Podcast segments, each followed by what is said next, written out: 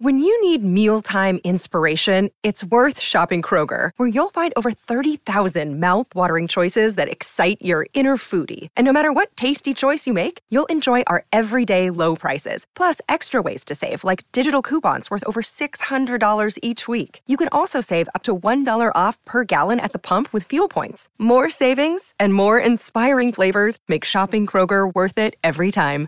Kroger, fresh for everyone. Fuel restrictions apply. Hank McCoy.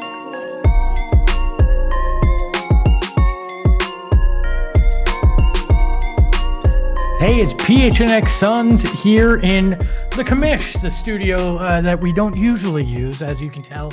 I don't have my sidekicks. It's just me, Espo, here with you. Today's episode, a special bonus episode where I'm going to talk a little bit about why I fell in love with the Suns, and I have an interview as well. And quite simply, the reason I fell in love with the Suns was one Charles Barkley. Back in the 90s, I was a nine year old kid when Charles came to the Valley, and he captured my imagination. I, watching that 92 93 Suns team 30 years ago was when I realized how much fun basketball and sports could be. It for those of you that didn't experience it, that team uh, brought this valley alive. It brought everybody together it was such a unique experience to watch that team and very much reminds me of the the 2021 uh, Suns that made the dream finals run. Uh, less expectations, obviously, for that team, but just the excitement around it. Uh, and Barkley was such a character, unlike Booker, who's who's reserved and uh, has that demeanor of uh, cool, calm, collected. Charles was the life of the party. He was a guy that would say anything and do anything. You never knew what a post game press conference or a sideline interview with him after a game was going to sound like. And quite frankly, on the court, you never knew quite what was going to happen. Uh, there's so many amazing moments with Chuck, especially from that 92 93 year, that if if you're if you were born in the 80s or early 90s and became a Suns fan during that time. Charles Barkley is a large reason why. And you know, I know pretty much everything from uh, from the 4 years, 4 plus years he spent in the valley, all the stories, all the interesting angles, but uh, tomorrow, November 1st, uh, depending on when you're watching this, uh, tomorrow or today or, or, a few days ago, whenever you watch or listen to this, uh, there's a new book coming out called Barkley, an auto or a biography written by Timothy Bella uh, from the Washington Post. And I'm so excited to read this book because it goes from Barkley's childhood to now, covers the Suns years, all the hijinks, all the lowlights, everything and, and anything about this very complex character that is Charles Barkley. I'm so excited to to read the book, learn more about the guy that helped me fall in love with basketball. But I wanted to talk to the author. I wanted to understand why he decided to write this book, what it was about Charles Barkley that really made him special to Tim.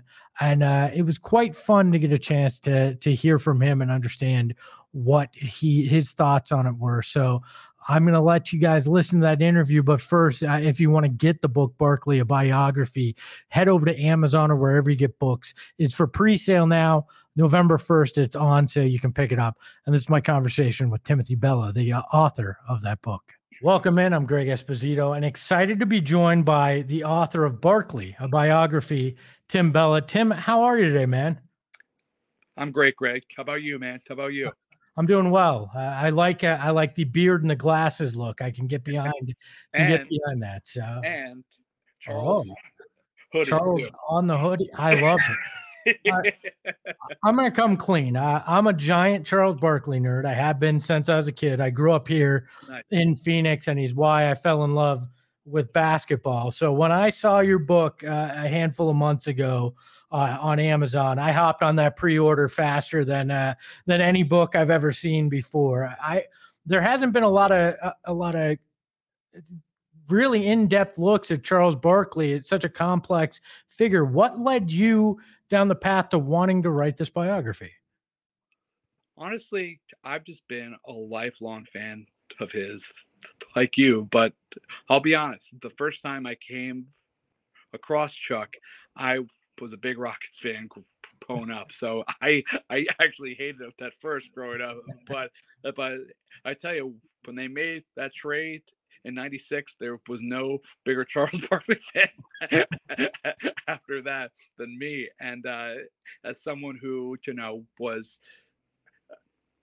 a chubby italian american kid uh, who loved basketball but was awful at it he actually gave me confidence at a very early age that you don't have to be the tallest or most in shape it, you, you just want to have to get that basketball the absolute most. And that's kind of what I did. And uh, so as I grew up more and more, I realized his impact on not just the sport, but also this media landscape as well. And for, for me, as just a journalism nerd my whole life, I knew I wanted to eventually start writing books. I was uh, lucky enough to, to actually be a researcher on a couple books from uh, Jeff Benedict and Armen Keteyian on uh, uh, pitcher college football, and most notably their biography on Tiger Woods. And after seeing that Tiger Woods biography, I knew that I needed a subject that was going to just really captivate me and hold my attention for years. Uh, someone who would not bore me. And honestly, with the person at the top of my mind was Charles Barkley. Just being a huge basketball fan, someone who who has watched him every week now for the last two plus decades on TNT. It just made sense. And as you had mentioned, there really hasn't been either a biography or an autobiography on him in uh, th- three decades now. So for, for me, just understanding that, I knew now was the right time to uh, give him this big comprehensive look. I love I love that our story isn't all that dissimilar either. Yeah. I was a chubby Italian American kid that uh, that had the same feeling about it.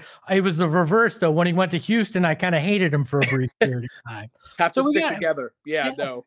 We just traded places. Yeah. what what what when you went through this being a Barkley fan yeah. surprised you? What's what stood out to you that you went, wow, okay, I didn't know that, and either it makes me like him more, it makes me like him a little less honestly, one of the things that I really wanted to capture with this book was who he was growing up in Leeds, Alabama, right outside Birmingham in the 60s and 70s, because I do think that time period, obviously, in Birmingham is really um, interesting and tragic in a lot of ways. Obviously, uh, the the good stuff, the civil rights movement, the bad stuff, the KKK, the uh, the Birmingham church bombing, everything else that is going on during that time period in Alabama. And in Charles's case, you know, he grew up in in these projects in Leeds with his grandmother and mother. His dad left them when he was only about 13 months old. And you know, you hear similar stories like his from other people, and he, he, he usually doesn't end up well. And and to his credit, and to his mom's credit, his grandmother's credit, they always wanted more for him and for his brothers, and they they, they really worked so so hard to make that life happen. And even if he was terrible at basketball first, which he admittedly was, he was an undersized kid, um, still chubby, who was uh, jacking up shots, uh, like 30 foot shots and, just not passing the ball and and definitely not rebounding either and uh, eh, you know i want to learn more about the kid who his friends called wade his middle name instead of charles or chuck or sir charles and you found a kid who was really trying, trying to find himself a kid who occasionally got picked on um, a kid who unsurprisingly did not take school that seriously. Um, someone who, you know, who him and his friends, when they were some of the only black students on the bus, would get harassed. Um, I want you to learn more about that because he always talks about Leeds and how much it shaped him and how much it means to him. But but given that he's been a public figure now for over four decades, we have to be reminded of what that actually means and what that looked like back then, Greg. So you it said you said you've uh, interviewed over 370 people for the book. Who were you surprised that got back to you, and who do you wish had uh, that maybe you didn't get for the book? Uh, in terms of being surprised, um, I, I I could say everyone because honestly, it's my first book, and uh, Charles not involved in it. Sometimes you just don't know who's going to say yes or no. Um, uh, s- s- some surprises though, off the top of my head, um, include Shaq and Adam Sandler and Vice President Dan Quayle, who uh, I actually interviewed in person, which was um, strange. But um, yeah, no, no, there were some really, really big names, like even people like a Billy Crystal, who has like one link to him from a Forget Paris. He was like, yeah, of course I'll talk about Charles. Like it, everyone who had a Charles story wanted to be involved in this, and I really thank them so much for that because it really shined a new light on someone who we think we know so well, but um, I, I really wanted to just kind of capture those stories and those moments because he's one of those people who just who just knows a bunch of random people. Like I never thought I would be interviewing like the former CEO to Publix because eh, eh, of course he knows that guy. Charles knows that guy. So like it's uh it was a fun time for sure. So you you look at it and you you have an excerpt uh, in Esquire right now talking about the infamous plate glass uh, fight, which is, is brilliant. I I, gar- I beg of you to go read it if you if you haven't already pre-ordered the book and you want to get a taste, go, go read that. But uh, did you get into things like uh, the relationship with with Madonna? Is it is there any? It, do you go down that kind of route oh, yeah. as well in this book? Yeah, so the, that might be an upcoming excerpt in uh, another outlet in about a week or so. So, um, so that is coming out. Uh, the the Donna stuff does get touched on. Um, as you know, that came at a really, really crucial point of the Suns season that year, around the uh, the Western Conference Finals against Seattle. Um, big Game Seven. Charles has probably the best game of his entire life. 44 points 24 boards.